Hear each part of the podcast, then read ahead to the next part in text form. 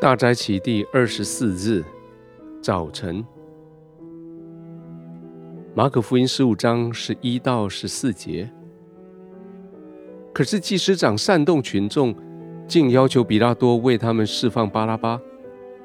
比拉多再次问群众：“那么，你们所称为犹太人的王那人，我该怎么处置呢？”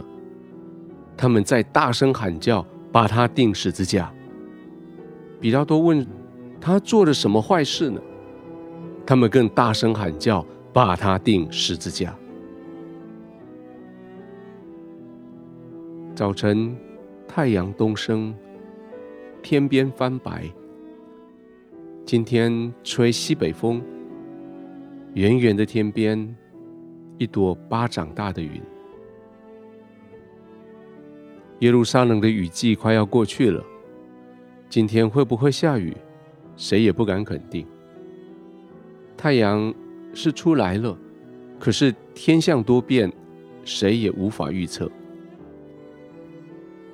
城里的牲畜不安的踏步，敏感的转动他们的耳朵，似乎在聆听什么声音。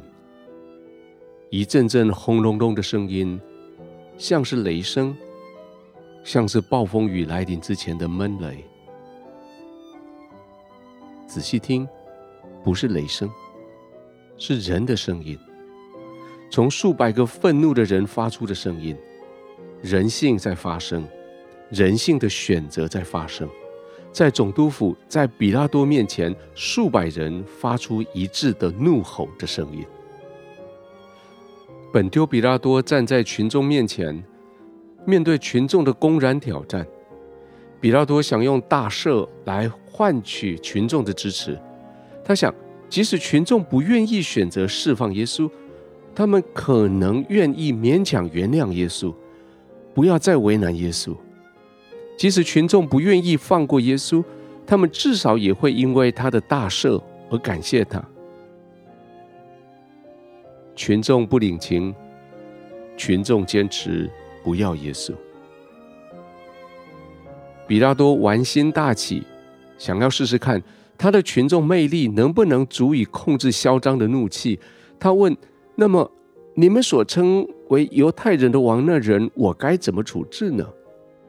问完的话，比拉多后退三步，看着群众，等着让他满意的回答。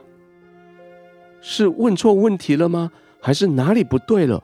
或是？或是那个被告与群众之间的恩怨远超过比拉多所能想象的，群众的回答竟然那么的令巡抚震惊，把他钉十字架，把他钉十字架。群众的怒吼胜似雷声，惊天动地，惊动了耶路撒冷的早晨，惊动了阳光下所有有气息的受造物。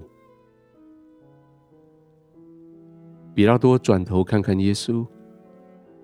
一个看来温柔无害的拿撒勒平民，孤单的站立在疯狂的群众面前，承受着咆哮，承受着来自群众的无情宣判，把他钉十字架。比拉多摇摇头，带着不解与困惑：这人到底是谁？为什么惹来的这么大的祸？为什么？比拉多收起他的戏谑，很认真的问他做了什么坏事呢？人性里面的恨，现在正在当家做主，没有理由，没有为什么，没有理性，就是要他死。亚当的后裔本来就是上帝的敌人，背叛上帝的人本来就是上帝的敌人，敌人只有恨，这个理由够了。叛国罪或亵渎罪都不重要了，重要的是现在由恨当家做主。对于敌人来说，比拉多的为什么问题是多余的，没有为什么，就是恨。比拉多问为什么，群众拒绝回答，只是继续咆哮，把他钉十字架，把他钉十字架。比拉多的质疑，只有让混乱更加混乱。群众只是重复着同一句、同一字，越重复越高亢，越重复越激动，没有逻辑，没有理由，不讲证据，不得缓转。